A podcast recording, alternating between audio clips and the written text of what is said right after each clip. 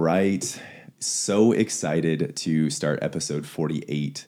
And it's Jon Rodriguez that's here today, right? And so coming back for a second time, uh, most downloaded podcast uh, based on your promotion and your brand and what you brought to it. You know, you were you're a huge advocate of the show, which I always greatly appreciate. But there was a lot of messaging I was getting from people, and then I know that you had a lot of people too that were like, "We want to hear this. We want to hear more." Right? Yeah. And so obviously, you know, good friend of mine, I consider you that, and I'm really glad to have you back. Yeah, same. Well, thanks for having me back. I really, really enjoyed our conversation. Um, you know, before the going on to the podcast, not ever having done one prior to that, there's a little bit of nerves about like how it's going to go and the flow and everything. Uh, I listen to a lot of podcasts, so uh, I felt like I had a little bit of an idea on like how those conversations go. But what was really cool about that is being as ADHD as I am, just remembering conversations without writing things down. So a big part of my life is having things written down. When I have planned events, it has to be on my calendar, or else I'll just miss it. I mean, it could be my own birthday party, and I'll miss it um, if it's not on my calendar. And I vividly remember probably at least ninety percent of that conversation that we had, Yeah. just because of how intentful it was and how like focused it was. It it just resonated really really well. So I was excited about coming back and doing it again. I I just the thing that I know I'm finding to love, especially because it's gone from monologue to interviews and people coming in, is just the amount of joy I get from the conversation, right? Hearing about the success, the mindset, how people navigate things. And I just I get so energized from the conversations. Yeah. And uh, I mean, it's almost like you step into a like a time machine in a way, like because it, you know, like an hour and a half, two hours goes by like a snap, Right. and I think almost every podcast I've done in the last month, two months, every person we get off, they take the headphones off. And they're like, they're like, how long was that? I'm like, oh, it was an hour and 40. They're like, what? Right, right. It's just so cool. So I'm glad that you enjoy it because I enjoy having you on. So, you know, it, you know, not to dig into real estate and stuff, but how's things been going with you guys on that side of things? It's an interesting time, you know, at least from us, right? You know, no shout out to Jon, but we are currently in the process of selling a property, turning into a bigger property, because in my opinion, this isn't a time to invest one day on market, multiple offers. And so, like, to me, like this huge, and Adam and I talked a lot about this, like, everyone's saying there's a market crash, market crash, you know, real estate crash. I, I just don't believe it. One day on market, four offers, right? We got over asking. So, So they always say history repeats itself. So everybody's basing what they think is going to happen based on what's happened in the past. Right. However, what they don't understand is we've never been in a market like this in our entire history. Um, and so things that are happening now are just things that we've never seen. When you had such a long period of interest rates being in the two, three, and even four percent range for, I mean, a better part of a decade, like almost as my, as long as my career has been in this industry. I've been in this industry thirteen, almost fourteen years now, and two thirds of that or more interest rates are sub five percent. And so when you have that long of a period where those interest rates are that low, people are locking in 30 year mortgages. I I mean, outside of commercial, everybody's locking in these long term loans on these properties. And now you're having all these people that have those homes, even and you get ones that want to upgrade at some point, but they're looking at their their home and being like, my mortgage payment's going to more than double. I mean, interest rates have gone up by nearly five percent in the last 12 months. right. And so you still have a lot of buyers out there. I mean, of course, their buying power has been suppressed dramatically. Um, people are having to up their budgets just to get the homes that they want um, because prices aren't going down. And the reason prices aren't going down is simple supply and demand economics. You don't have the supply out there. And so there, we're seeing record low inventory on the market. And because of that, so I mean, for instance, today I have a house in Eagle River that we just listed for six hundred and fifty thousand dollars pretty standard home. It's a three bed uh, with an office, uh, three bath, and a three car garage in a really nice neighborhood. Nothing, nothing's been upgraded since it was built in early two thousands. Um, we have over a dozen showings. We'll have multiple offers by the end of the day. I have a ton of other showing requests for this weekend. Um, I mean, it's going to be sold at least at asking, if not over asking price, because there's, like I said, probably over a dozen people looking for a home like that. And right now, there's one other property on the market in Eagle River that can even compare. It's actually a slightly smaller property, um, and and is not in as nice of a neighborhood. So Yeah. I mean, what I've been saying for a long time is I feel, given the experience I've had with you just in the last couple years, because it's kind of interesting, right? Like when we started this process, like it was just on the tail end of this. It was kind of crazy. Like, I mean, I know when we listed our last house before we bought this dream home of ours, it was insane. And then how many offered, like there was a couple times we got to multiple bidding offers and we lost because of how insane it was. But like, I think the only person that's going to struggle in this current market is the person that has a completely average home and it has no uniqueness to it whatsoever, right? That typical three bedroom, two bath, maybe stuff's out of date, you know, and they want that 2%, 3% price point that was just like 18 months ago. In my opinion, again, I'm not a professional here. I just think that's probably what I think a lot of people are putting a bucket into is like that's the market and that's why it's struggling. I just I haven't seen it be that since, you know, doing stuff with you. Yeah, yeah. I mean, it's it's a market that we haven't seen really ever, and just because I mean, even your average, typical cookie cutter California split entry level home is is selling with multiple offers right now, and on the investment side, which is more my focus and and what I built my business on. Um, like I said, like you said, you got multiple offers on your property f- under f- four units and under. That we're still seeing that in this market the area that I think is going to be the area of opportunity and is the market that you're trying to get into. Um, right now, the uh, market for commercial, small commercial class buildings from five units up to, let's just say, 15 or 20 units, anything below like a 1 to 1.1 1 to 1.2 million dollar loan amount, so like a 1.5 million dollar purchase and up. Those loans don't uh, Fannie Mae and Freddie Mac don't uh, fund those type of deals. And so you have to go to local credit unions um, and smaller banks that offer uh, loans for those. And one thing we've seen is interest rates in that realm hit close to 10%. Yeah.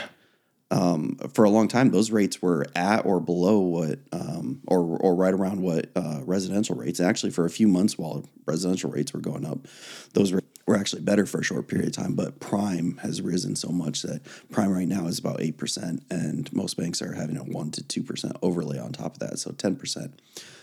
Luckily, HFC, which is uh, Alaska, um, our government funded um, uh, mortgage or uh, housing program, which does housing and housing assistance. So loans for consumers and housing assistance for renters.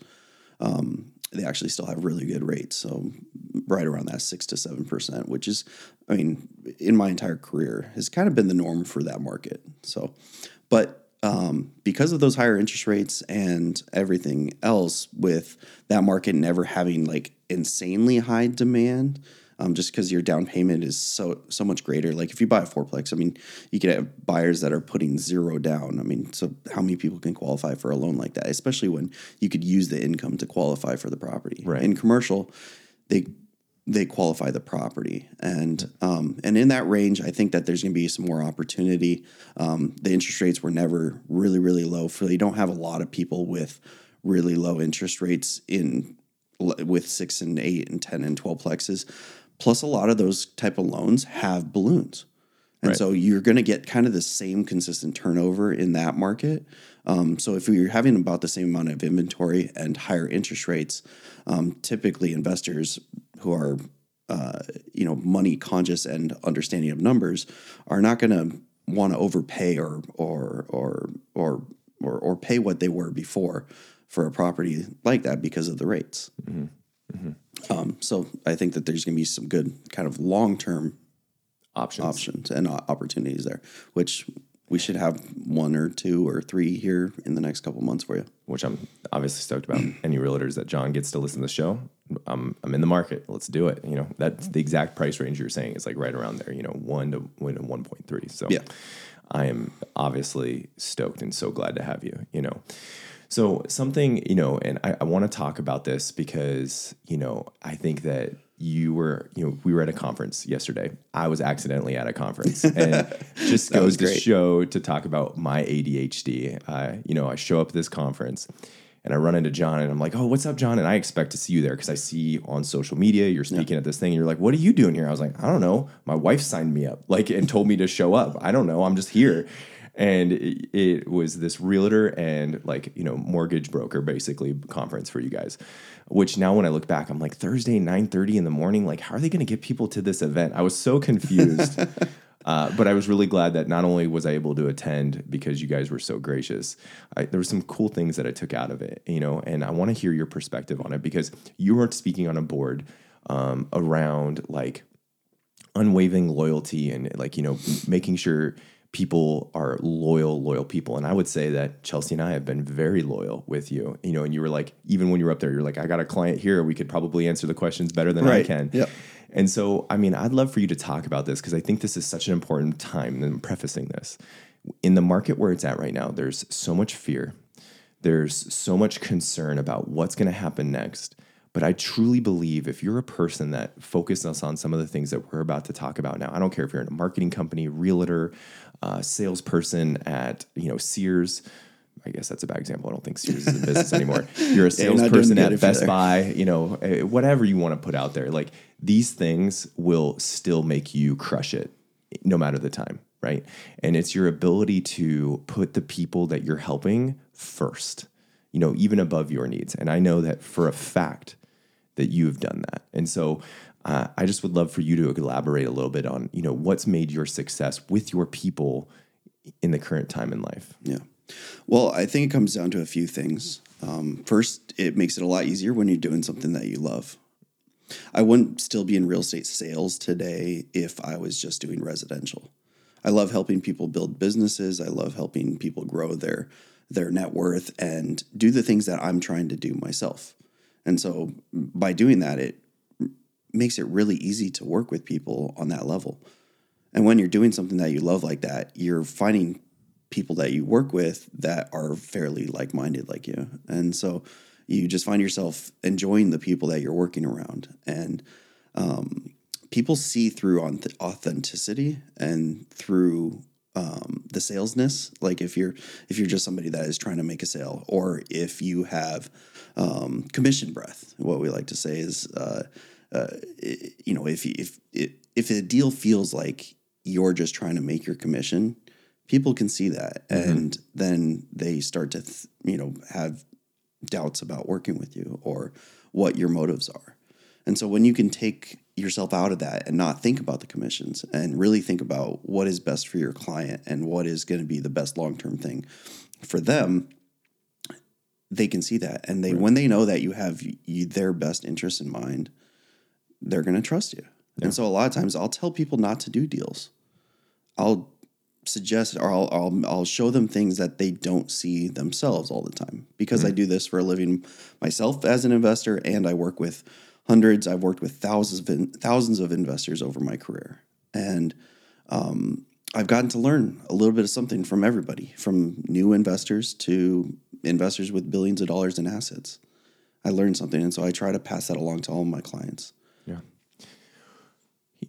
what would be your advice to because i hear that you know I, I, believe that my mindset when i go into sales and i work in selling business and business to business and marketing and my philosophy that i try to always make sure i'm aware of but then our salespeople that are working with us is that the people that are looking for marketing need us more than we need them, right? So it gives that advantage of where you're not really worrying about the commission because you're going to try to put things out there where I don't want to do business with this. I don't think this is a good deal. I think you maybe need to go somewhere else, which in every bit of sense makes people come after you more, right? Mm-hmm. But mm-hmm. what would be your recommendation to the person that needs the income? You know, because I, I get I get it when you're maybe where you've seen some success, you're doing all right. You know, that house, that one deal isn't a make or break for you. Right. But there's other people that are in sales positions that are on their way up and that commission just matters so much. And I think it's harder for you at that point to remove the yeah. oh, it doesn't matter. I don't need that. I can right. give away that deal. Yeah. I mean, when when you've been at my level for a long time, of course, it makes it really easy. I've been doing very, very well um, in this business for, I mean, oh, well over a decade. Um, and so, uh, obviously, when you're in that position, you it makes it a lot easier. But there's been many times throughout my career, just because of the way that uh, this business is, is you know you have ups ups and downs, and when you're not the best at budgeting things. You can overspend your money, and uh, like I've been great at doing over my career. Luckily, I've been making I've made a lot of great investments as well, so um, that's helped helped offset my uh, my uh, uh, kind of lavish spending in some ways. Um, but uh, uh, I've been in that position where you do need the commission, and it's happened in even recent years. Um, and what I always try to think when I'm in those moments is just focusing on what's important and and really honing in on just trying to remove yourself from like that that mindset of that need. Mm. Of course it's there, but you can't focus on it. If you focus on it, then of course it's going to be obvious. Mm-hmm. And you're going to make it and and and you're just going to make things worse. And so if you could just focus on the deal, the client and um, and what's important with making sure the transaction goes smoothly or solving any problems or if it has to terminate if you if the client trusts you they're still going to buy something mm-hmm. yeah it might be delayed by a little bit but um, there's nothing worse than dwelling on that commission losing the deal and then losing the client right and so you just have to think big picture and you have to think long term um, and if you're in that moment when you know there's there's issues like that. I mean, it, as far as if you're a real estate agent, um, there are advances that you can actually take. There's companies out there that will do pay advances mm-hmm. for agents at a at a, a, yeah. a, certain rate and stuff like that. Um, you know, I, I can't speak on behalf of other careers like car sales or or or marketing salespeople or anything else, but at least in real estate, there are there are some options out there. Um, but a lot of times, if you're in that position, you just have to tighten up the belt, um, reduce your spending as best you can, and and try to work through that because it's it's a wave, it's a roller coaster. I mean, sometimes it's market related, sometimes a lot of times it's really your actions yeah. and what you're doing. And if your actions are uh, not producing results, it's I mean, the the more you put in, the more you're going to get out. And so Truth. if you, I mean, if you're if you're putting forth effort, that's a lot better than just sheer talent. Hard work beats talent any day of the week. And so the more action, the more effort you're putting into that business, may not be immediate results, but down the road, depending on what career you're in, in real estate, it's slow. So, I mean, if I put a bunch of effort in today, I could probably go put a couple deals together. Yeah. In a week or a couple weeks. Right. Those aren't going to pay out for 45 days at least. And right. so your actions are going to be seen or your results are going to be seen down the road from your actions. Yeah. Would you say that there's a difference between productive actions and unproductive actions? Because I think I find a lot of newer or maybe not as veteran uh, salespeople or maybe operations people leading people and they they hear that word right? They yeah. get it. They're like okay yeah, yeah action. And I, I, 100% agree with you. Yeah. But i do believe that there are more productive actions. There are more there are more cost benefit you know you know pursuits than others. Yeah. I mean could you maybe elaborate a little bit oh, on that? absolutely. This is something that i've that's been very um impactful to my success. Um, and it's what helps people become successful in this business no matter what it's about relationships and it's about relationship building. Mm-hmm. You have to meet people. You have to get yourself out there. And that's, I mean, for anybody, even very uh, extroverted people, it can be hard to just go and meet new people and and and talk about your business and work on gaining a new client. But a lot of people think that just busy work is productive work. Mm-mm. And so, like, people just work on their Facebook, or they'll work on their website, or they'll work on mailers and tweak things, and they'll they'll do all these actions that don't produce direct results for sales. They can be supportive and so um, supportive actions, but um, to actually make money, you have to do the making the money making activities, right? And that is getting clients, right? I mean, in sales, no matter what it is, this business is about making friendships and relationships. Right. That's literally 100% of what you should be focused on if you don't have if you're if you're if you don't have business. Yeah. I mean, you absolutely need to get better at your business. You should be working on improving your your strengths and skills at, as a salesperson, working on or working with somebody that is great on the administrative side. I always hire that out because I know what I'm good at and know right. what I'm not and what I'm good at is is is meeting people and building relationships, and that's what's helped me in my 13 years of uh, of being in this business. Yeah, yeah, there's no question that I know that that's your strength, right? Is that um, is that better? It, I think it's just, I think it's the connection like right up here that is.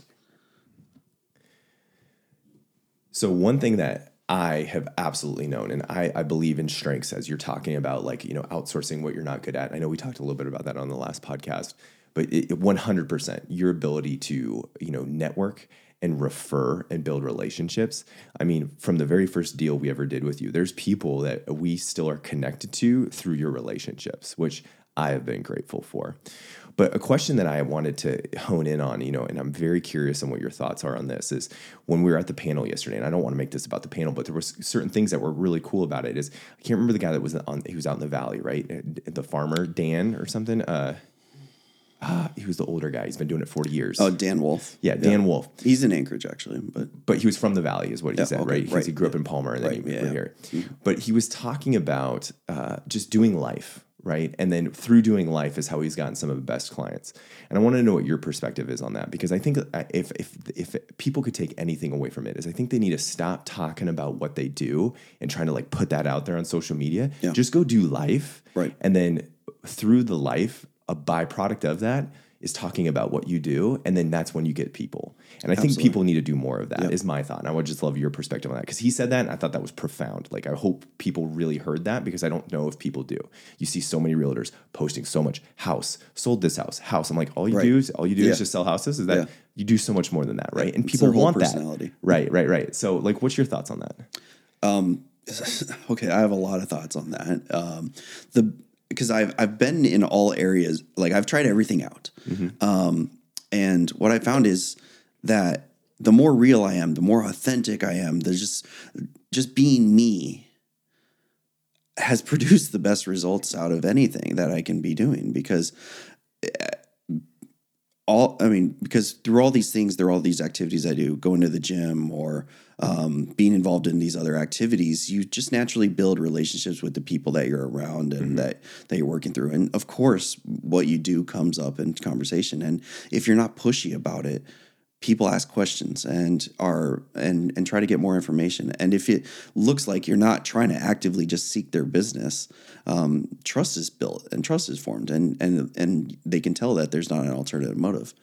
In today's society, it seems like everybody has an alternative ulterior motive, mm-hmm. and as everybody is angling, eh, you know, everybody, and and and and so in that world, like when you're just real and you're just being real, and and people find out what you do, and then they approach you about things, it it, it lets down their guard a lot better, and that's when trust and, and a relationship can get formed a lot Yeah, a lot better.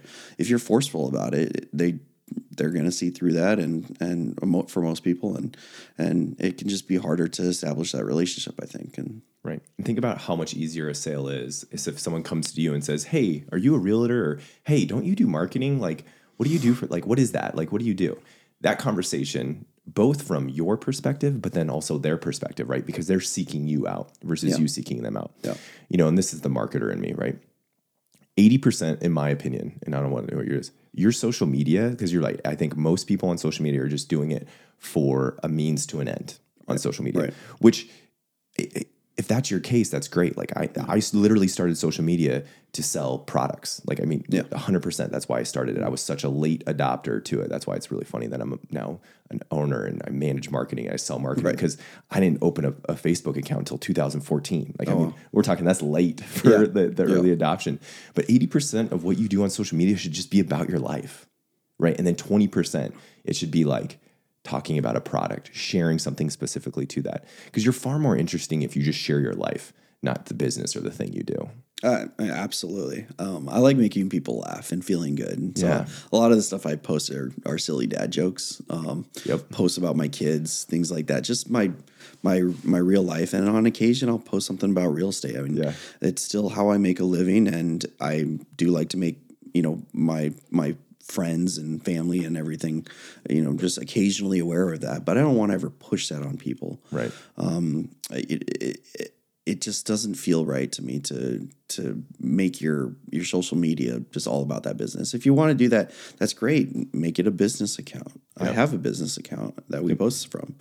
Um, you know, and, and so if people really want only that type of content, you can Yep. have that. But on my personal stuff, yeah, no, Yeah. I just real estate is a big part of my life, so it, it does show up on there on occasion. But um, I'm not defined by my job. Right. Like everybody says, "Hey, what do you do?" Yeah. And I'm like, and that's the that's that that defines who they are. Yep. And that's like that's not what I want to be about. I don't want to be defined as a real estate agent. Right.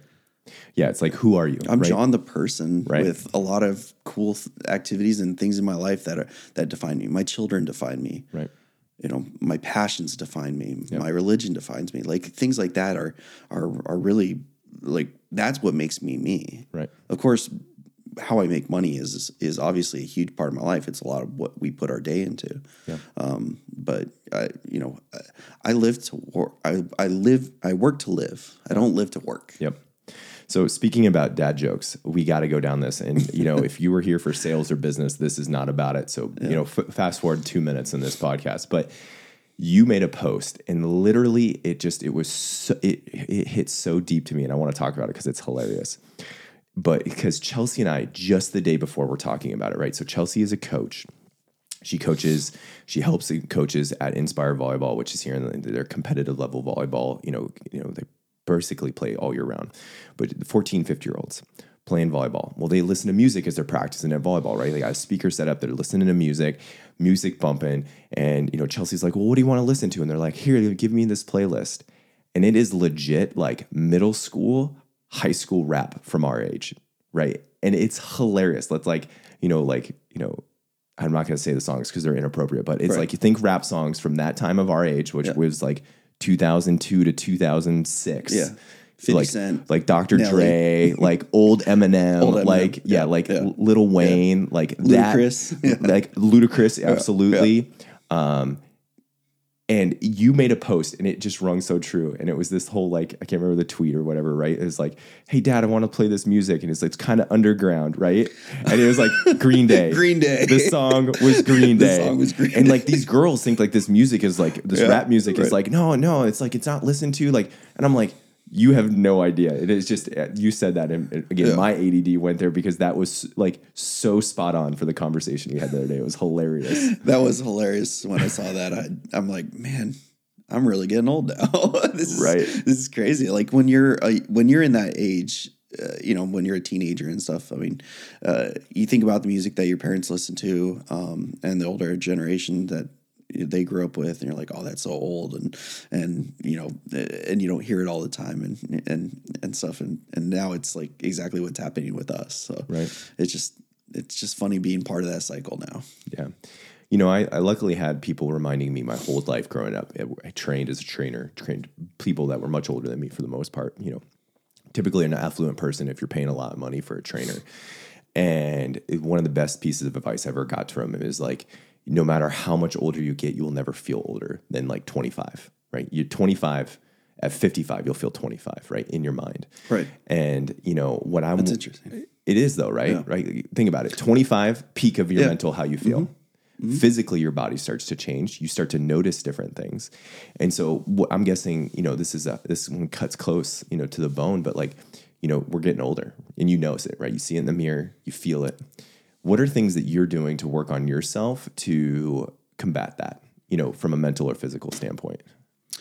it's and it, that's something I've struggled with, Yeah. uh, especially since COVID. Um, Was just my mental overall health was my habits. So a big part of ADHD is we need to have routine in our life in order to have balance and and somewhat sanity, and to be able to reduce the the I hate to say negative effects of ADHD because I I don't ever try to think of what I like what I possess or how I am as a negative thing.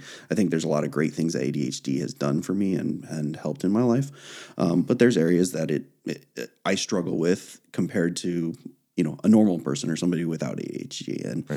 And having consistency and having routine are very, very important, and that's the that's what I've been working on a lot, especially in this last year. Um, is that routine and the routine around healthy habits. Um, so being consistent in the gym, um, reducing uh, substance intake from like alcohol, and um, and and then just and and focusing on on on doing things at a certain time, waking up at a certain time, trying to go to bed at a certain time, getting enough sleep, you know, just really prioritizing things that, you know, every doctor and and everybody says that is healthy for you. Yeah. If you can bring those pieces back to your life. Like right now I feel younger than I did a year or two ago. Um, just because I'm healthier. I'm Yeah. getting better sleep. I'm working out more, so my body's you know starting to get in better shape. I'm I you know, I've I gained almost 50 pounds since COVID and I still have a lot of that um, uh, physically, I'm in really fairly good shape. I still just have my food is the biggest part that I'm I'm working on changing now, um, and and and making sure that my my what I'm putting into my body is, uh, you know, I, I have to try to get to a, a, a bigger deficit than um, uh, than I have to start actually shedding those pounds. But Yeah. from a physical standpoint, I, mean, I, I I work out like six days a week, and so and that just helps your mental well being so much. I started doing cold plunges um, a lot more frequently. Actually, I did one right before I got here. Did you get one? uh, no, I, I honestly, Alaska water is very cold as it is. It's like, uh, when I recorded it with my watch, it was 45 degrees. And you just put your tub on the coldest setting. Oh, It's, okay. yeah, it's cold. Yeah, so you Um, just did it in your yeah, tub. it's from my well. So, Yeah. I mean, it, Oh, yeah. that's cold water. Yeah, and- we got a well here. yeah. Yeah. Um, and it, yeah, it was under 50 degrees. And so I do three minutes of that. Yeah. Um, you know, I listen to Joe Rogan podcast a lot and he Yeah, does yeah, it yeah. quite a bit. And, Yeah. Um, I used to do it a lot when I was doing Spartan races. Yeah. And just the, uh, what it does for not only your your body but also also your brain. Like I was Brain, having some yeah. Mm-hmm. pretty good brain fog before this, and I was you know kind of nervous about like how am I gonna you know am I gonna be able to have good mental clarity? And then I did the the cold plunge, and honestly, I feel great now. Love it. Yeah. Couple things. I mean, yeah, Chelsea and I are actually currently looking at, you know, because we have the whole gym set up in the garage now, and we're Yeah. actually looking at making and actually like totally committing to full sauna and uh, cold plunge, right? Because Yeah. there's a lot Oh. of 150, I think it's 120 to 150 degrees for like 15 minutes a day. Like, again, I think it was on the Joe Rogan podcast, and I, it's it's bad because I don't remember the guy that was talking about it, but he's he's a physiologist, and he is just when it comes to like some of the things he talks about, you know, his big things are like cold plunges, saunas, mouth breathing, you know, Yeah. eliminating those things. 57 minutes a week is the number for for for sauna. Yep. Um, and if you can get it to like 200, Yep. like really That's hot like, like, that, that's like cap Yeah. overhead, Yeah. like because your brain can't take it. But like, yeah, like I remember it was, it was it, I think it was like if you did thirty minutes three times a week, so like an hour and a- ninety minutes, Yeah. Like your chances of heart related and cardiovascular related, you know, symptoms and death cut in half. Yeah. And then if you were to double it again, it cut it in half again after that. And I'm like committing to that for like again our self preservation, right? Yeah. One other thing I want to talk about because we've gotten away from it, but I want to make sure that you know about it and other people because it's something that I've actually been really enjoying around this space. Is you're talking about waking up at the same time, going to bed at the same time. Have you heard of these uh, no sound daylight alarms? Have you heard of these? no sound daylight alarms. Yeah, so they're insane. So so Rich Froning, which is one of the fittest men in the world, right? He was CrossFit Games champion. He was undefeated. No one ever beat him until he retired. He talked. Uh, uh, he talked on his social media, and he was talking about combating old age. You know, now that he's not competing like that, how does he stay young? As he's a dad of multiple kids, and he wants to be, you know, healthy and compete with them when his their kids get older. And he was talking about the benefits of sleep. Obviously, getting you know more than seven hours of sleep at night. But then he talked about how like when you and most people when they wake up, they get pulled out of sleep. Right? They get pulled out of whatever cycle that they're in, and that it just absolutely kills the recovery of your body. And he was talking about how like when if if you could sell sleep, the right amount of sleep, when you sleep, how you sleep and how you get up, it would be a controlled substance. That's how valuable it is to our body. And he started talking about daylight alarms. And so I started looking into it. We got one about, I don't know, three months ago. And so what you do is you set like a go to bed time, you set a get up time, and all it does is it goes on like light, right? So the go to bed light, it's a certain light. So when Chelsea and I are like watching TV in the bedroom or something, or we're hanging out reading, a certain light is on, right? So it, it actually preps your body to go to rest. And I am telling you, I am sleeping like a baby going to bed like this. And then the cool thing is, is when you wake up, the light just starts to get on and it, it ramps up over 15 or 30 minute cycle, no sound, and you just wake up. I mean, I, have heard of that philosophy or or or doing that. Um, people having their their blinds set, like an electronic blind set to opening at a certain time. Game changer. Yeah.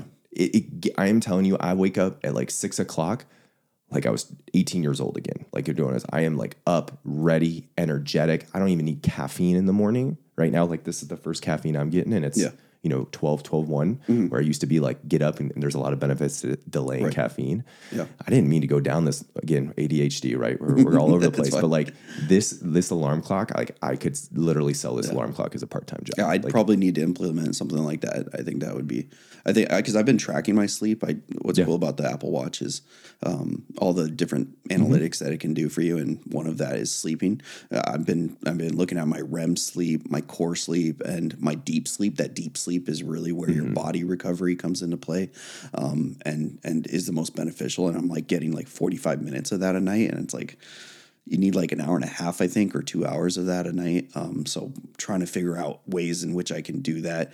I mean, y- your bed is something that you spend a third of your life in. So having the best bed possible and being the most comfortable that you can, um, you know, having the the room temperature a little bit lower uh, than the normal, a little bit cooler than uh, mm-hmm. uh, is better for you for sleep for for for uh, longer sleep um, than having like a hot room. Yeah. No, I mean all those things for us, you know, people that are doing it, I highly encourage it. Highly, highly encourage yeah, it. I, I mean, I honestly think that sleep is is more important than a lot of the other things that I mean, of course, exercise and and not over consuming alcohol and things like that are important. And really, alcohol damages your sleep cycles so so much. So, yep. uh, and and our society is, I mean alcohol being one of the worst drugs out there in the world, but it's the most normal and and highly consumed drug out there. Um, yep. uh, is it, it's just it's just crazy how what we believe is is yep. good for you, and when when things that actually help people like psychedelics uh, that can help people with PTSD and cure depression and have almost no uh, known um, uh, addictive qualities or long term uh, negative effects are substance one uh, illicit drugs, mm-hmm, mm-hmm. but alcohol, which kills forty thousand people a year in America, um, is totally legal. I mean, you said it the right thing. You know, alcohol is poison, right? It it's not even yeah. a, it is a drug that mm-hmm. poisons you. You know, yeah. and I don't think there's anything wrong with that. I like having a drink occasionally I, here and there. Like I still do. Yeah, but I think you just need to call a spade a spade, right? right? It is yeah. poison. You know, there's no question. Like, have a couple drinks and go to bed, and then wake up the next day and tell me how you feel, and then you know, dr- chug like 40 ounces of water, have some lemon, you know, maybe do like some sort of like uh, apple cider vinegar shot or something before bed. And then wake up the next day and tell me how you feel. What would you prefer? Right? Uh, like, yeah, absolutely. Number two. yeah, I mean, like it's just crazy. When I'm not drinking, um, which is a lot more frequent nowadays than it was in the past, and my sleep is just so, so much better. Yeah, absolutely. A lot of people think that drinking can help them sleep better, and it, you might fall asleep, uh, but it's going to not be that core sleep. It's not going to be that deep sleep that you that you need. Yeah, you know, and I mean, tying this all back into you know what, what most of what we could talk about today is that you know uh, I, it was a Gallup poll that I read, and I made a post about it just recently. But like, I think it was something close to seventy five of all millionaires and above exercise a minimum of three times a week for an hour a day, right? So three hours of activity per day yeah. or per week. I mean, talk about like chances of being successful. Okay, like let's add that to our plate because there's no question that if you're healthier, you sleep better, you have more energy throughout the day, you're better at building relationships, you're better at closing deals, you're better at your follow up, you're better at all things, right? You're yeah. a better parent. And so it's such an important part that I think yeah. only a small fraction of people actually consummate to, to their success. Uh, 100%. If you look at uh, all of the most successful people out there, I mean, 80% or more of them work out frequently, and a lot of them are freak athletes. Actually, sure. I mean, like some of the most successful people I know, Larry, yeah, for instance, who was on the podcast. I mean, that guy is on a trajectory that I could have accomplished. I had the tools to accomplish. I have right. I have the means, but I didn't have the discipline. I didn't have the fitness regimen. I was not. I've, I don't think I've ever been as fit as Larry has. Um, even when I was doing hardcore Spartan races, um, I don't think I was in in that type of shape that he was in. Right. Um, and the guy accomplishes things that we all wish we could. And I see that with a lot of people that are that are are are disciplined and um, um, purposeful about their fitness and their health. And and so yeah, absolutely. If you want to become successful, you better be in the gym. You better be working out and and and and and getting good sleep. Right, right. The crazy thing too about Larry, which I mean, I, we didn't even talk about the podcast, but it could have been on the podcast. We were talking afterwards. Is he looks phenomenal for his age? Phenomenal. I, I swear I don't even really know what a- how old he. 47. He's forty seven. Yeah, I 47. mean, I, I would you could say he's thirty seven. I would have said he's our age. Yeah, I mean he has a twenty one or twenty two year old daughter. That's exactly it, And I'm like, are Yeah. you old enough? Yeah, I think I remember. I remember twenty year old child. I can't remember if it was 21, 22, yeah, but yeah, he was yeah, saying about it, and I was like, "What?" Yeah. like I was like, "Wait, how old are you?" Because I one hundred percent thought he was our same age, right? Mm-hmm. So of course, health plays such a role in that, you know. Yeah. And there's there's obviously genetics and other things, but I think it's just I think it's important for anyone out there that if they want to, is they need to put their health first, and it's it's simple things, right? It's sleep, it's hydration, right? Like, It's it's so simple to drink a gallon of water a day, you know, Mm-hmm. and you know just move more, right? Like if you can do those three things, a lot of other things can you know be beneficial, which then trains our mind, right? Because people like you and me, we suffer with ADHD, and you can't tell me that your ADHD is not more of like firing on all cylinders when you're on the trajectory you are right now versus like when you're maybe being lazy, consuming too much TV, distractions on the phone. Like it just it's a huge difference. Right. Um, a couple things is first, although if you're if you're trying to get into fitness, if you're just starting out um, or trying to get back onto track, a lot of people think you need to do all this stuff. You need to spend all this money on gym memberships, or you need to spend X amount of days in the gym, and that's what really overwhelms people in getting even started. But what I like to say is just start small. Do something small. Do something for 15 minutes a day. Mm-hmm. You don't have to go hard all the time. Just start with something simple. Right. Start with getting 10,000 steps a day. Right. You know, instead of sitting at your desk, stand at your desk, walk around, have a have a headset. If you're if you're in the office and on the phone or or doing something that you can kind of be away from a computer, just walk around Yeah. you know do something little every single day and then start to build that up and and and you'll start feeling better over time and but start small Yep. and then build on that I mean, I always, I'm always poo poo and kachooing on people when uh, they'll tell me that they're doing something. Yeah. Right. You know, obviously, big health background, you know, fitness person myself. And they'll tell me they're doing something. I'm like, oh, how long you been doing it? And they're getting great results. And I don't want to ever put someone down. But my next question after I ask how they're doing is, could you do that the rest of your life? Are you going to do that the rest of your life? And my absolute single best piece of advice is if your answer is no, quit doing it. that's that's been a huge piece for me because I because what I just said is is something that I really didn't believe before. I was I was the guy that would always have to go really hard at All first. It's Yeah. all or nothing. Yeah, and that's I mean the, an aspect of ADHD is is that we'd have to do that. And I feel like I've gotten in a really good place and I'm on a really good trajectory. Yes, I'm still significantly overweight for what my body type should be. My body fat index is still fairly high, but it's because I'm not taking super super dramatic or drastic measures to just cut a ton of a ton of weight. I'm trying to live a healthy lifestyle that I can live forever. Right. And of course, weight loss is going to happen from that. But um, you know, uh, I'm once I get to that place, my once I get to my weight, I'm not going to have to change very much just to maintain. Yep. And so right now, yes, I have to do more of a deficit type, uh, um, uh, you know, fitness routine. But once I get to that that place where I'm I'm happy with, Right. I mean, maintaining is just going to be so natural and day to day because I'm not being dramatic about it this time. And I think that the part that people don't understand is they develop discipline over a period of time, right? I, I don't care if it's 10,000 steps like you're talking about, sleeping seven hours a day. If you do it long enough, it becomes something that you believe you can do. Right. The problem with the all or nothing people, you know, and this could be anything, it could be sales, it could be fitness, is they say, I'm going to do two times a week, you know, I'm going to do two a days, five days a week, I'm going to do this and this and this. And they do it for a period of time and they're probably pretty dang successful. But the minute they stop doing that, they give up on themselves because they didn't form the discipline. And uh, what is a great testament to me is I'm still in probably close to the best shape of my life, and I work out like two days a week. Yeah. And someone could say, Ken, it's your genetics. Ken, it's all that. I mean, I just, I didn't have a baby. My wife had a baby, and we grew through that. There's like dads gain a lot of weight during that statistically. But you know what I did?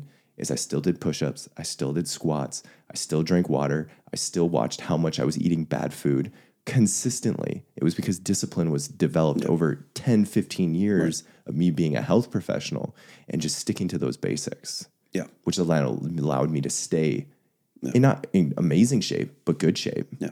I, I'm definitely the guy that that did exactly what you said. I failed three or four times. You know, I would get on fantastic track of, of fitness, and I felt like it's something. Yes, I can continue doing, but no, I, I was pushing myself way too hard. And uh, when I stopped, I stopped. I stopped everything. I'd stop going to the. I- I'd go from going to the gym six, seven days a week to no days a week. Right. Now I'm uh, I am going six days a week right now, but I'm not doing the things that are are are are, are extreme. Right. I'm making my I'm, I I look forward to going to the gym every day, and it makes me feel great, and it makes my day my day's routine and and and my actions just get a lot better.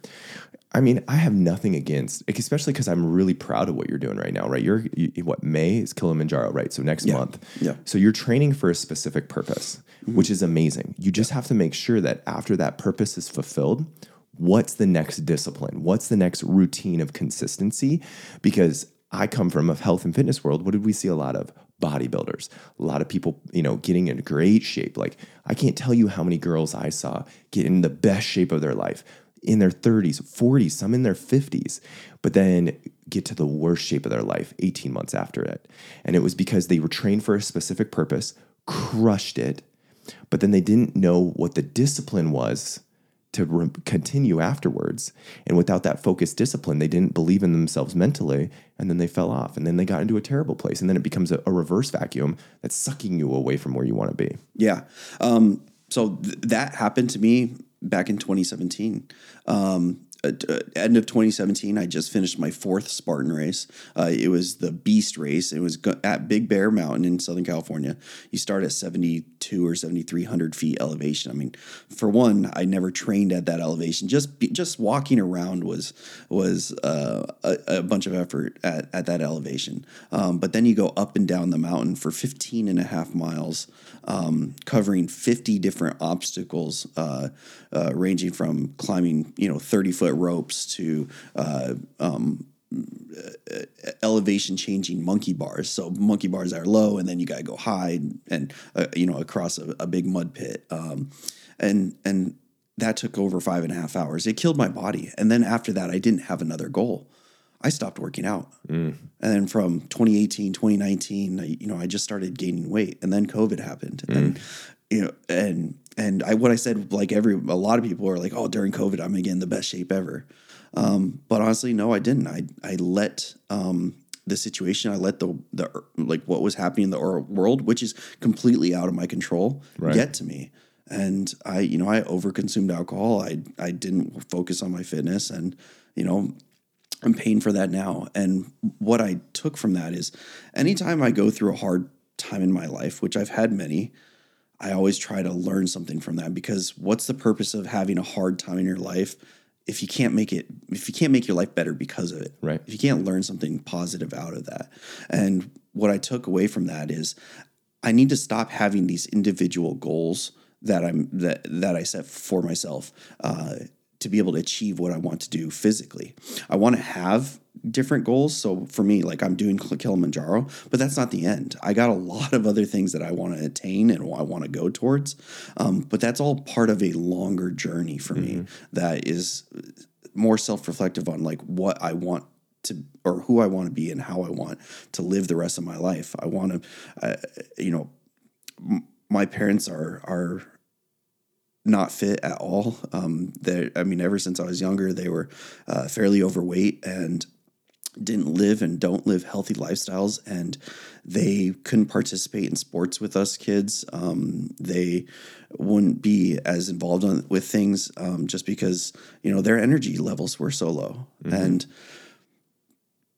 things I learned from my childhood I, I didn't want to bring to my children. I want to I want to I want to be an active father. I want to be somebody that is there for them and can do things with them and go hiking with them and and have the energy to be able to keep up with these little balls of energy. Mm-hmm. And so like my lifelong picture now is is is focusing on everything that fitness brings to right. uh, brings benefit to, and it's not just just doing these Spartan races, which I'm going to start doing Spartan races again. But good, yeah, yeah you know, something that I use a lot, and you know, if any of my employees are listening to this, is I always use the phrase "use it and then lose it." Right? Like you're gonna have downs, you're gonna have failures. Use it, but then you got to have the shortest term memory loss and lose it. Right? Because if you hold on to it, it could be an anchor that's gonna hold you down and not allow you to free up where you want to go. You know, and I, I totally agree. Like, and the kids are just like the greatest perspective ever, you know, and yeah. so I'm grateful for it, you know. And right. Chelsea and I weren't actually, you know, knowing if we were going to have kids or not, but like, I think of this time when we were in Hawaii. So us and our friends Nick and Whitney went to Hawaii when the girls were really pregnant. Like Chelsea and Whitney were like I don't know, like seven months, six and a half, seven months pregnant. So it was like right before you couldn't travel anymore, and it was like, hey, we're gonna get one little fun time in the sun in Hawaii before the kids are here. And I remember seeing when we were at one beach this dad that was like sitting on the beach and the daughter is like pulling on him wanting to go run and play and she's running and and the dad just was like not into it you know and i was so grateful for that moment right because i do believe there's you know i'm also you know a faith believer i believe in god moments you know and i'm sitting here thinking about what is it like going to be to have a kid you know what are what am i going to be you know now that i'm going to be a father because all that changed the minute you find out that oh, you're a yeah. kid's on the way right yeah. you know that i mean yeah. in a way you're all almost turning into parent brain you know before the kid's even here obviously mm-hmm. once it's here it changes drastically yep. but I knew for a fact that I was going to be healthy enough to run circles around my kids until they run circles around me. And you better believe I'm going to be as competitive as possible. I don't care if I'm 50, I don't care if I'm 60, I'm going to be competitive. And I'm going to set that standard for them, you know, because I'm the same as you. Yeah. My parents are not healthy. Yeah. And I was a kid that learned what not to do from my parents, you know, and I love my parents. I, I still have a good relationship with them. But I think it's it's again call it what it is, a spade a spade. And I think that there's a lot of times that I think kids have to just learn what not to do from their parents. Would you say you agree with that? Yeah, I mean that's a lot of the framework around who I'm trying to be and who I'm working on to be is because of uh, of things I learned not to do from uh, you know from my dad and, and my family and I you know I you always see that photo um, uh, of and this is my this isn't my father, but it, this was a great a great example. Like you saw two brothers standing next to each other, and one was super successful, wealthy, had everything going for him, and he says. It's because my dad was an alcoholic, and then his brother right next to him is a, you know a homeless person living on the streets and and and down on life. And he said it's because my dad was an alcoholic. Mm. The difference between the two was mindset, right? And then they took that mindset and made choices. Right. And so, I mean, you can take the world is not going to give you anything, and you are not entitled to anything. You have to go and earn it, and you have to make a choice on what on what you want your life to look like.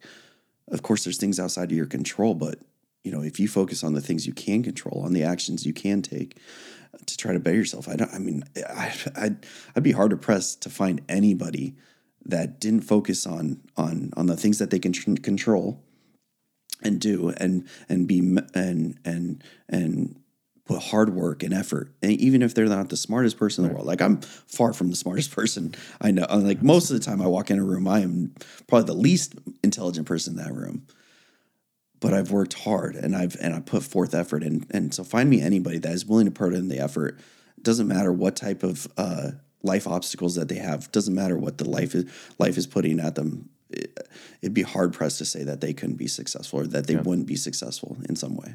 A hundred percent. And even if you can't control it, you can control your mindset. You can control the way you respond. I have a great story that I like to tell eh, to, to, to prove this point. And I know that I used to be surrounded by people that were way better at this than me. And it was a great framework for me to learn this. But it was this situation where I, this was when I worked at the Alaska Club and I used to go to I used to be doing a lot of work at the Alaska Club West, you know, and there's a front parking lot and there's a back yeah. parking lot. Well, uh, I parked at the back parking lot, which I never park at the back parking lot. Um, and I just bought my new truck at the time. It was like 2017, 2018. I just bought my brand new truck and I parked in the back. And I, you know, I go in for work in the day and I come out. And crazy enough, I just actually had to terminate an employee. And I come walking of my truck and I literally have like a key from the very front to the very back, just completely down to like the the base of the the truck. And I'm like, oh my gosh. And I like go back into there. I was like, because I was thinking, did an employee that I just do this to? It was not a it was not a clean break. It was, you know, it was not a good situation. And like we find out it was just a homeless person that literally walked by my truck with a screwdriver and scratched my truck to the back. And there was like four or five employees that are right here. And one of them are good friends of mine. They live in Arizona now. And he was an employee of mine. And he I was he I was like, gosh dang it. I was like, completely my fault. What a dodo. I remember that because he's told this story, and I remember the story because he's told it so many times with other team meetings. And he was like, What do you mean? I was like, Well, it's completely my fault. I'm the one that parked back there. I could have parked in the front. I could have just chose to do that at a different time when there's maybe not as many homeless people around. But it's my fault that I parked back there. I should have parked somewhere else. Again, could it have happened somewhere else? Yes. But then I'm in control of that. I parked there. I chose to park there. It's my fault, Yeah. not theirs. Yeah. And I remember Thad just being so mind blown based on that ownership. And I was like, but it just makes sense because I feel completely at peace because, it, yeah, I got to pay some money, but it's just money. Like, Yeah. and again, we have some money, so we can say that, but still, like, it's not the end of the world. Right. It's your choice to park there. It was your choice to do that. the action happened and i mean you can either just beat yourself up about it or or just be like hey what can i do differently to make sure that doesn't happen again or whatever. But yeah i mean obviously that you know it happened and um, you know it- yeah you, you absolutely took the right choice and the right mindset and it saved you a lot of grief. I mean because you, you control your mindset and and yeah you can let it get you down. But i remember i remember uh, a guy had a brand new truck. It was a brand new like denali. It was gorgeous. This is back when i was in the army national guard. And um, we were at this event and uh, it was wintertime and there was this teenager doing like donuts in the parking lot. And we walk outside and we see this kid and he just spins out of control and rams right into this uh, uh, this guy's brand new truck and and and damages it. And we're all like, "Oh my gosh, this sucks!" Like, man, oh man, your brand new truck, blah blah. And the owner of the truck was like. What am I gonna do? like he's like, you know, it, it's an accident and it happened, and he just had the he had a better mindset than we did, and we're the, and we weren't even affected by it, Right. Yeah, and it and so it just goes to show, like, I mean, eh, you know, bad things happen, things happen, Right. and so what happens afterwards is your choice. Yeah. you know, No, it's so funny that you say that story because that's exactly how Thad responded. He was like, I mean, he wanted me to be upset, and I was just like, I can't do it. I can't do it. But I think that mindset comes from a place of experiencing just a lot of potential negativity. Because I, do believe that people see something and they're like, I don't want to be like that, right? I want to be like this, mm-hmm. you know, or they're like, I see that, I don't like that, you know, like that was a lot of my experiences at Bonnaroo as a company. I saw a lot of the ways not to run a company. So I was like, okay, this is how I want to run a company, you know? And so I took advantages of that. So, I mean, I I don't know if that, you know, reigns true for you, or do you find that there was a, a foundation that you saw that made you go a different direction? Well, I, I think that um, just kind of jumping back to what you're you're talking about, like the having negative ex- experiences and stuff. I, we as humans learn the most out of negative experiences. True. A lot better than positive experiences. Out of positive experiences, you don't really gain anything from it except that something good happened through that. But it's the negative things that like people run away from from pain and fear a lot more than they run towards pleasure and happiness. Right. Um, it's just a weird psychological thing that uh, you know transpires with humans for whatever reason. Um, so you know, I, I think through through experiences that are are negative, um, you know, it, it can produce a you know a lot better type of people. People that have gone through hardships. I think that um, you know tend to change the world a lot more than the ones that were just handed things. You know, like like you, your your multimillionaire uh, trust fund kid that um, you know versus somebody that grew up poor in in you know in in hardships, but they decided to work hard enough to get out of that and and have bigger impacts a lot of times. Jon, I, but- think, I think Rockefeller said that the the greatest gift could be being born to poverty. Right? Yeah, I, I, I, I know a lot of people disagree with that, but I'm pretty sure Rockefeller said that that could be the greatest gift is being born. And someone can fact check it. We can look at it for, but I'm pretty sure that was John D. Rockefeller that said the greatest gift could be being born into poverty. so I grew up in a very poor household. Um, my grandfather was wealthy. My uh, he was very successful here in Alaska. Built a lot of buildings in Alaska and and was very impactful. So he was like my hero growing up. Um, he passed away when I was thirteen, but during the late '80s, the reason that my family is in Alaska is because. Um, uh, my grandfather, who was older at even in the in the 80s, he was you know late 60s, early 70s, and you know he already had his lifelong uh, like a lifelong career in business. Uh, we had the worst recession we've ever seen in Alaska. Yeah, I mean, it, it's it, it was worse than the Great Depression in America for right. a lot of for for Alaskans. I mean, Right.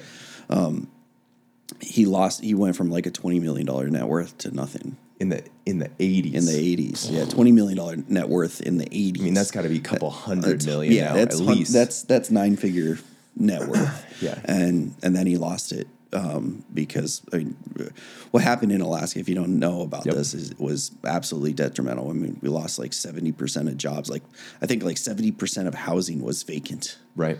Like right. it, it was, it, the the effects on the economy were astronomical. So, um, at, because of that, my family we grew up poor. My my both neither my parents had college degrees, and they didn't have like real set careers. Um, and so, uh, I grew up in a, in a like in a poor family of six kids. So I mean, it doesn't matter how much money you make unless you're a multimillionaire. Uh, six kids is a lot of mouths to feed and and very expensive to to uphold. So. Um, uh, we grew up below, I mean, probably at, at or above the poverty line, maybe. Right. Um, but my parents were bad at, at money management. So, uh, you know, that probably made it feel like we were in that poverty type cycle. I mean, we- I grew up living in trailer parks and small apartments with eight people. Um, and because of that, that made me want to never be there. I I never wanted to have to think about where how I'm going to provide food for my kids or have to provide you know have to get on WIC programs. I mean, I don't know if anybody's ever heard Yeah. of WIC, Women in Care. My mom Yep.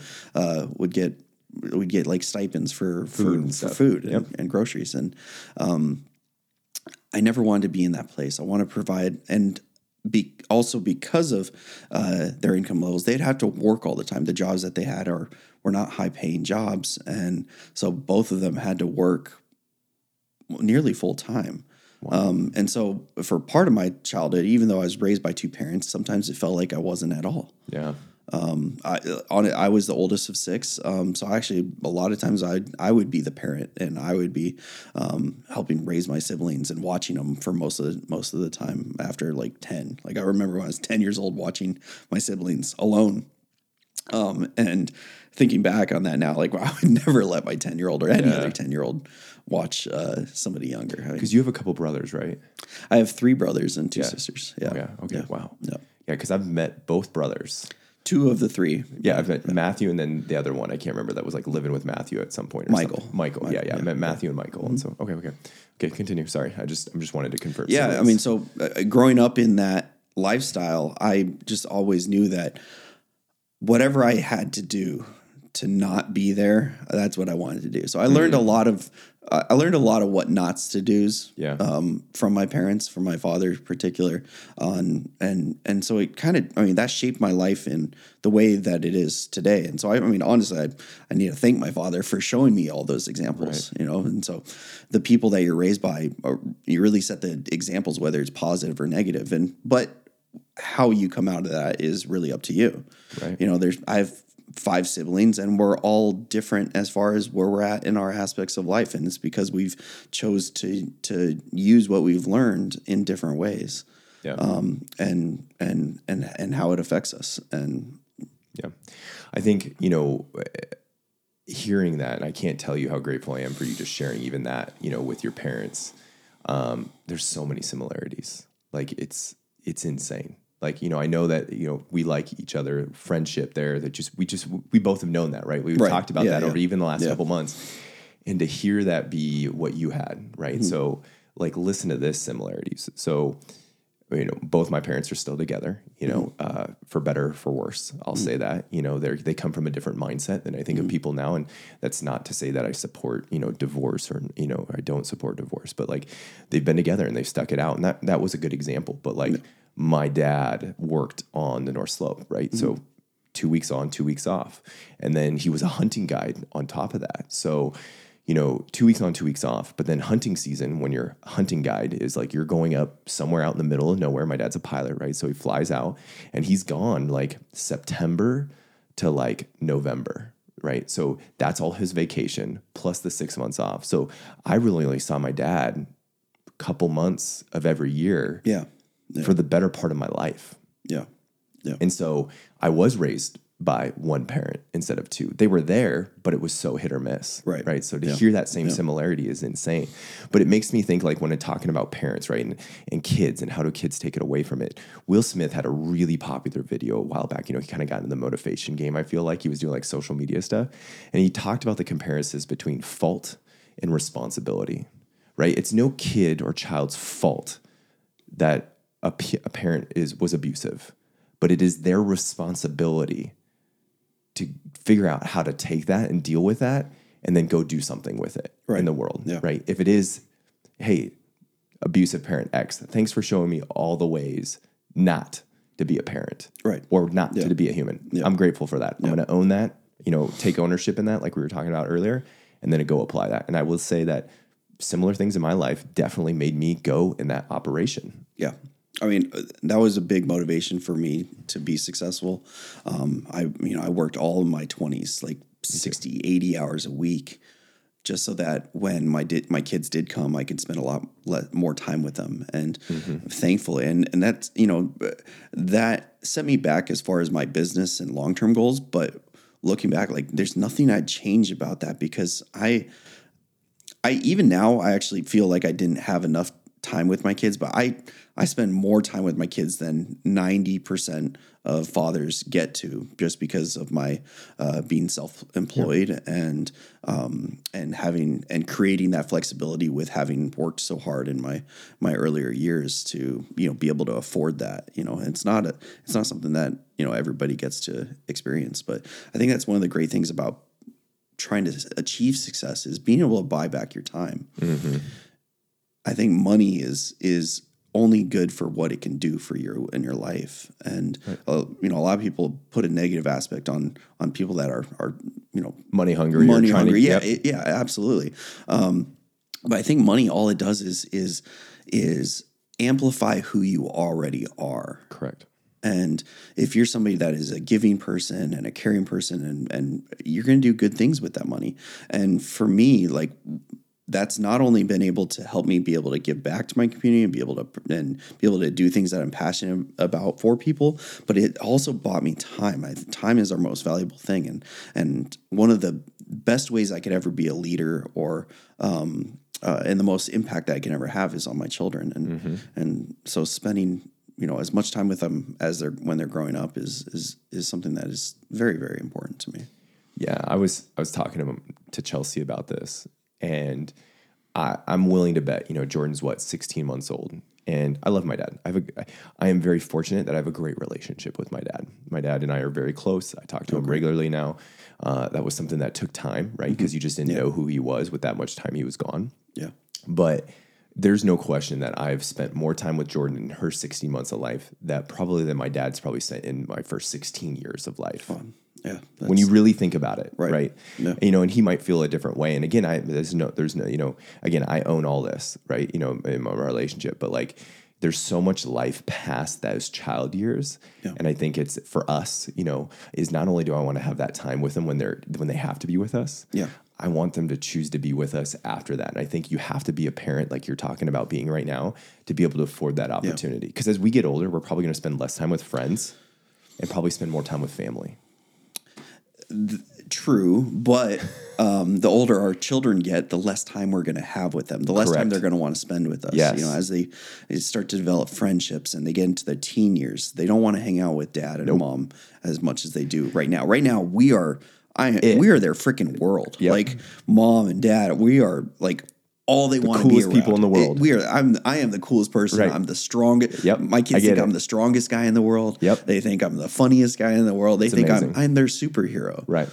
I want to be that for the rest of my life. And so how do I do that is a huge is something I think about every flipping day. I agree. And uh, and so like right now like I I was just with my kids right before this. I'm gonna I'm I mean I got some work I got to do after this, but I just keep thinking about how much time can I when can I squeeze in some extra time with my kids that you know throughout throughout a, a normal workday work week. You know, Yep. I've started uh, my nanny. We have an amazing nanny. She is incredible. She works from home here.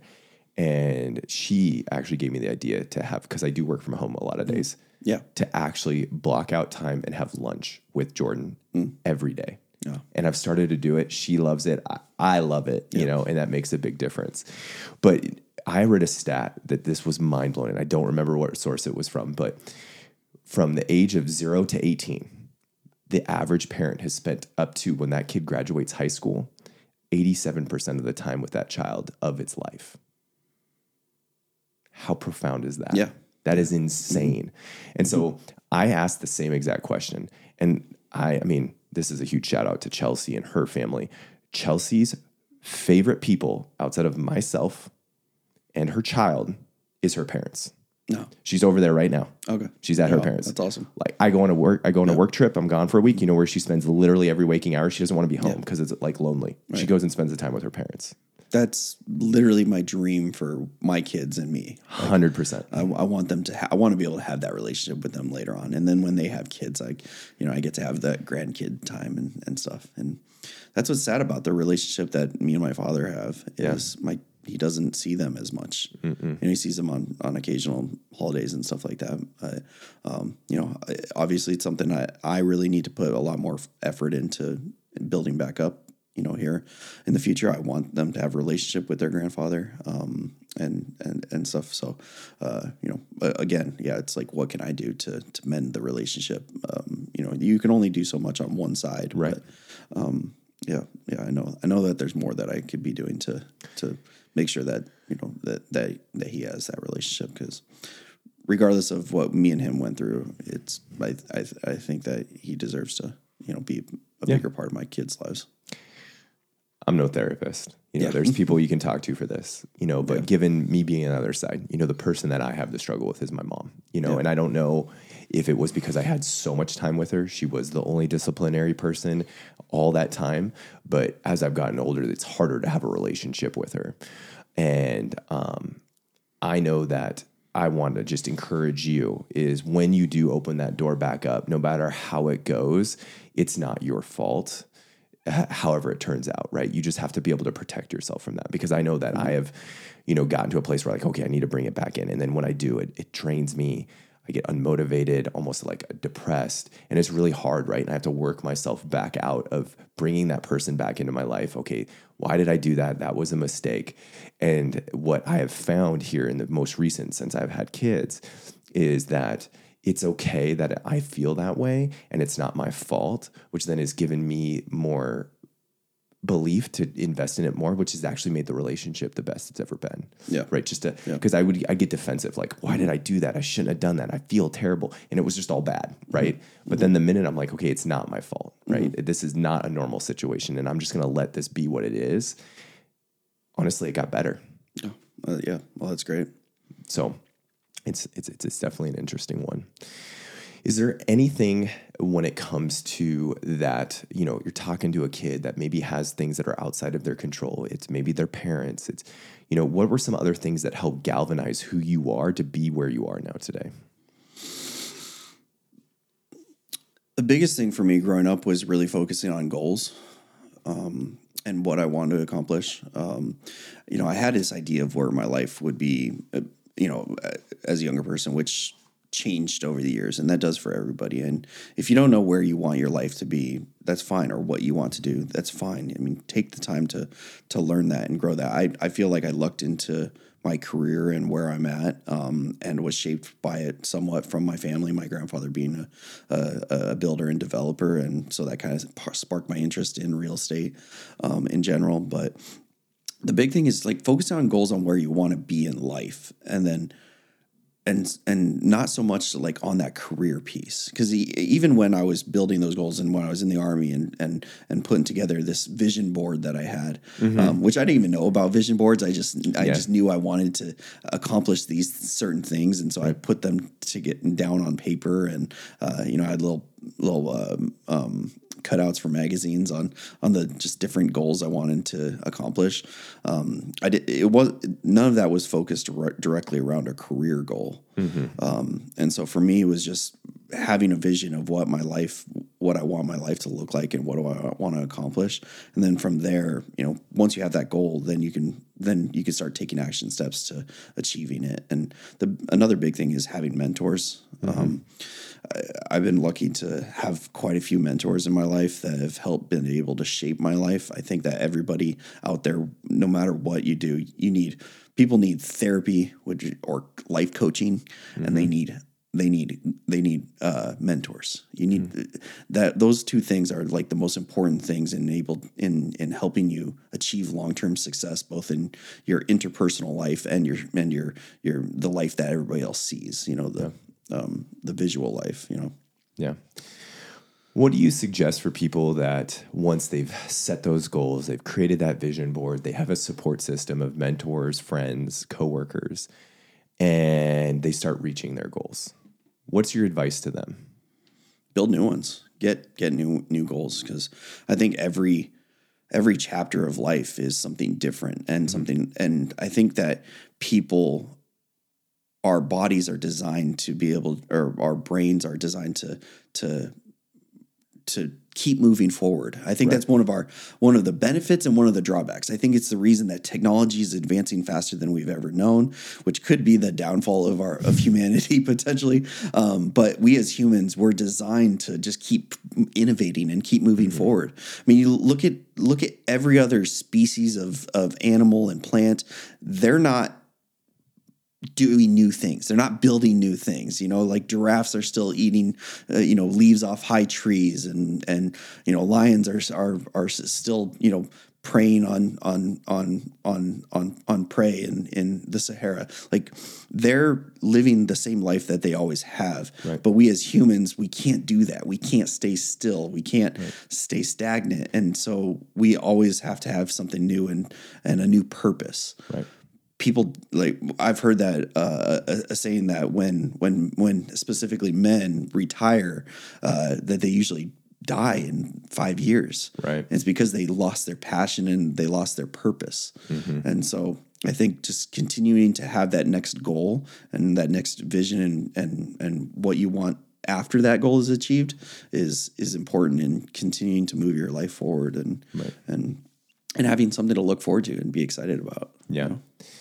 I I can't remember where I heard it, but you know when you said that about like a giraffe, right, or even a tree, you know that's a living thing, you know, mm-hmm. in a mm-hmm. way is that the one difference between, and this is like a devil's advocate to what you're saying here, so it's it's a slightly different perspective. I agree with everything you're saying, is that humans are also the only thing, you know, being on this world that will do less than what they possibly can. True. A yeah. tree will grow yeah. as yeah. tall as it possibly yep. can. A lion will hunt to feed its family as the best it can until it dies, right? A gazelle will run as fast as it can to get away from it and eat what it is because it will do everything it can to survive. Yeah. And so I think that's you know where where our society is right now, right? Because I think you have a certain percent of people that are doing everything they can possibly can and crushing it. And then you have a lot of people that are doing so far less than they possibly can and for some reason making up reasons why they're not crushing it. Right. Yeah, they're just they're just living. Yeah. They're just alive. Yeah. yeah. yeah. And I mean, it's that purposeful driven life, like yeah. you talked about, and being in it. And another thing too that I'm wondering, you know, is that always been something that I've focused on is I agree with the resetting goals. I also agree with setting goals that you may never not achieve. And I know that's maybe a little of a, you know, a dis like a I don't know, controversial statement, right? Like, but I think it's important to have something that pushes you so far that you might get to a place that you never knew you were going to get to, right? Because I think I think Les Brown said it right. Like the the biggest problem in life is people setting goals, you know, to a certain point and hitting them versus Yeah. setting so- goals so high and then you miss. Yeah. you know, and I, I I've done my best to try to, you know, do that. Uh, I know I walked through that with this. Like, you know, it's been a goal of mine for a long time. Get a house on a lake, get a boat, and Yeah. surf, surf seven days a week. Right. Well, when the house came, I was like, man, that can actually happen faster than I thought. Right, right. Okay, what else? Bigger goals. And so I mm-hmm. had to go through that myself as Yeah. well.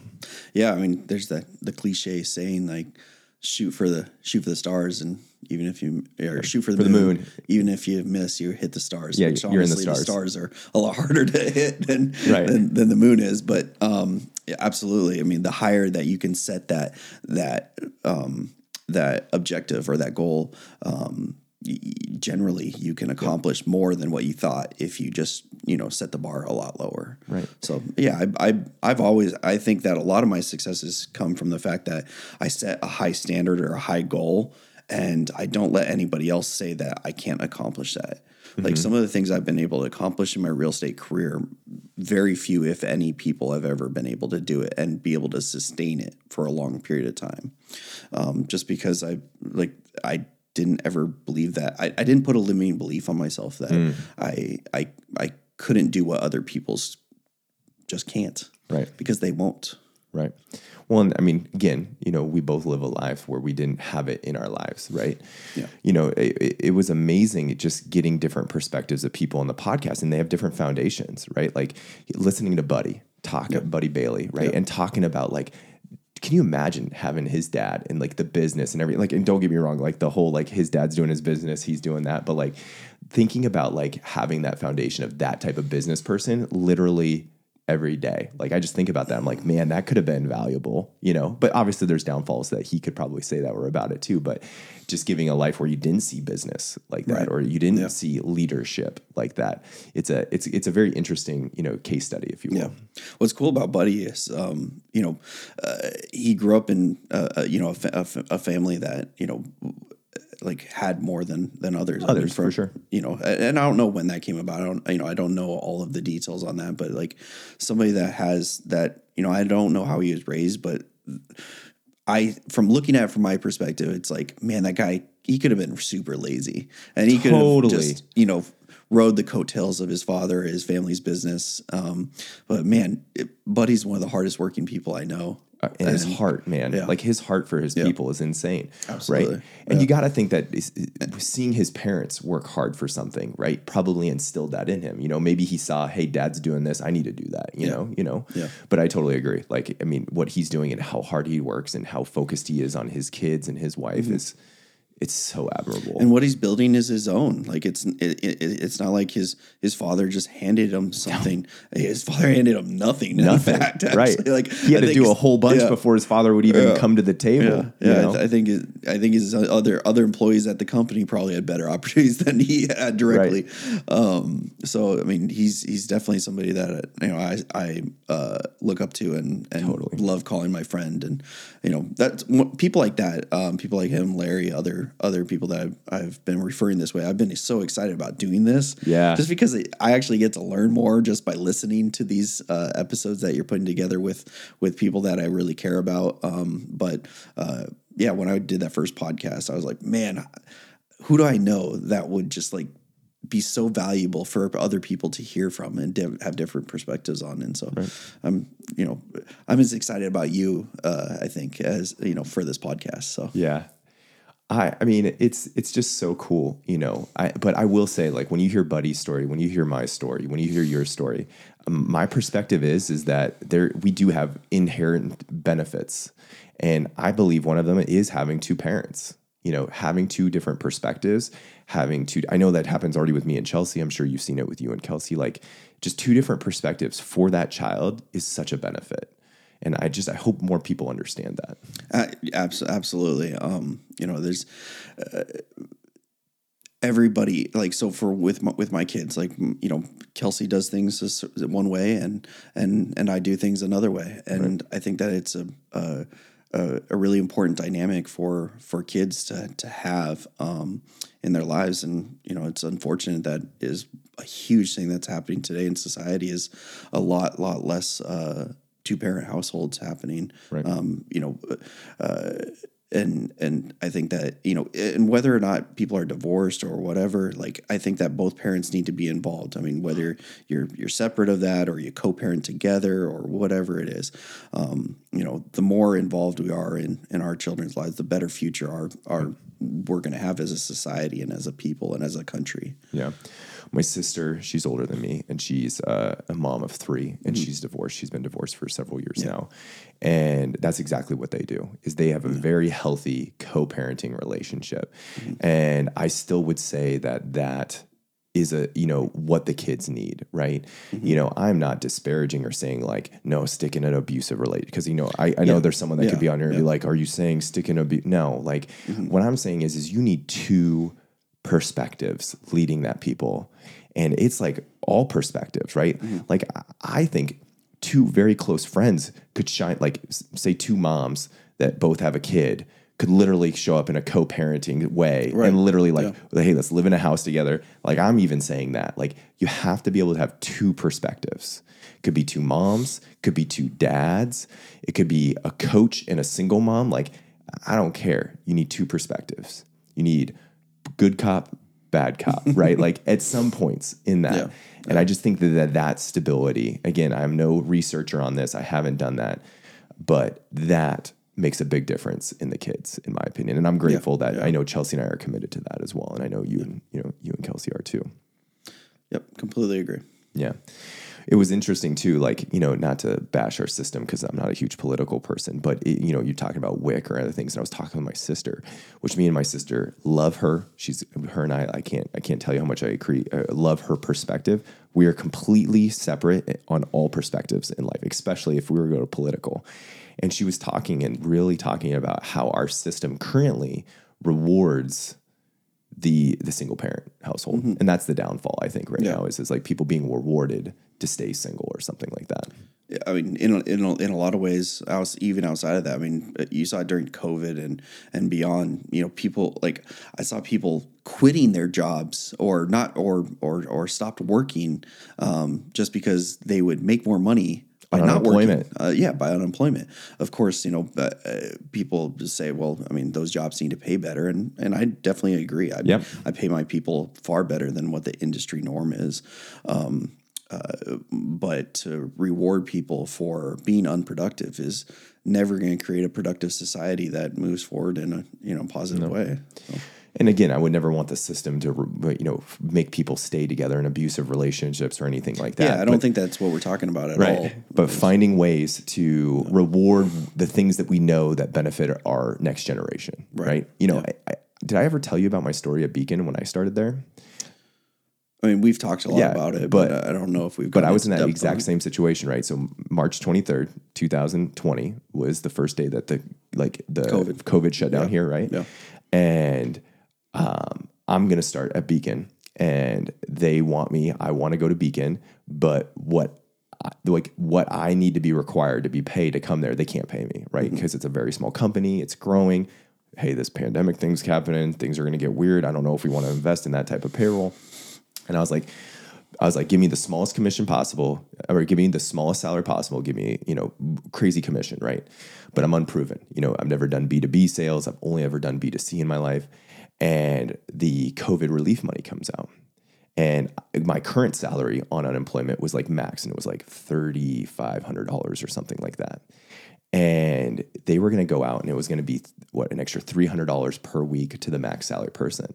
So if I would have stayed on unemployment, I would have made like five, five, fifty five hundred dollars. So we're talking like close to seventy thousand dollars a year on unemployment in the COVID money. But I chose to take a twenty four hundred dollar salary. I think is what I started at Beacon with potential commission. Right.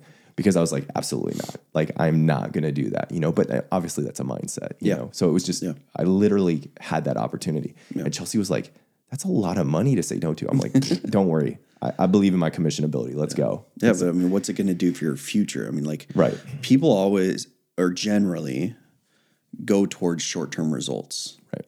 and I mean, whether it's fitness or their job or their future or, or you know whatever it is, short term things always seem more shiny. And I'm guilty of this as well. Like uh, you know having you know short term success versus long term gains. Mm-hmm. And I mean, whenever you're you're trying to do something for the long term, like the overall outcome is going to be always so much better. But um, yeah, I mean, yeah, sure, you could have short term made more money, but what would you have done with that? Like where, right. like you, the opportunity that you lost out that you would have lost out on. Yeah, I mean, would you say your life is probably ten times better than what it would have been if you chose that other route? Mm-hmm. I, I, think ten is an underestimate. Like yeah. you know, I mean, I, I mean, I'm just even getting goosebumps thinking about it. You know, being a partner at Beacon and having the owners that I have in Adrian and Jen, yeah. being together and how aligned on what we're doing and the company's success that it's had at this point and the income that I have. I mean, I wouldn't be able to buy this house and yeah. invest in other real estate if it weren't for the decision to bet on myself and go right. with Beacon. You know, and not take. You're right. And so, yeah, I mean, it's it's hard to say because I mean that unemployment wouldn't have bought these views that you have out here for sure. I know. Like this guy has the most incredible views that he wakes up to. I mean, there's no way you can not wake up super stoked and happy every day just looking out at that view. Yeah, I mean, I want to be a hermit. Yeah. I'm going to be honest. Like yeah. you, you have made me to want yeah. to be a hermit. I love working. I love networking. I love going to those things. I don't want to leave my house. I'm going to lie. Yeah, uh, I, I, yeah. I just don't want to leave. I mean, I, I don't want to leave your house. I'm, I'm sticking out, sticking yeah. around after this.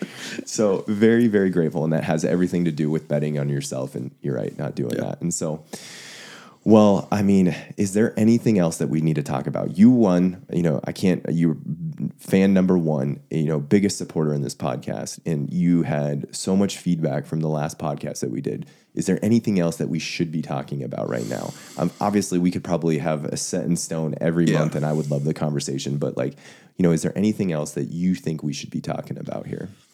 I think for the I think for what we've talked about, it, it, I think we're pretty good to wrap it up. Um, I'm I'm pretty hungry actually. I'd like to like to get some lunch here, but uh, there is a lot of topics that I think we can expand on more. Um, that will probably just take a lot longer time, and I don't. Yeah. I think that we segued uh, out of some of those conversations that quickly. Yeah. I mean, if we jump into like some real estate stuff, we'd be here for another hour yeah, probably at this point. Well, there will be a so, poll. We'll be we'll do a poll on social media next month. Jon will come back, and you know whatever we want to go, we'll go. Yeah, yeah. I think if we if we probably put together some ideas on on on staying down one direction instead of yeah, our, ADHD, our ADHD baby. yeah, it pass, just works. Which, which, is cool. I mean, we talk about a lot of different subjects and stuff, but yeah, um, yeah I, I, mean, I'm definitely happy to expand on on a lot more things uh, yeah. in, here in the future. Well, I'm forever grateful for you. Yeah, absolutely. All right, thanks a lot. Yeah, bud.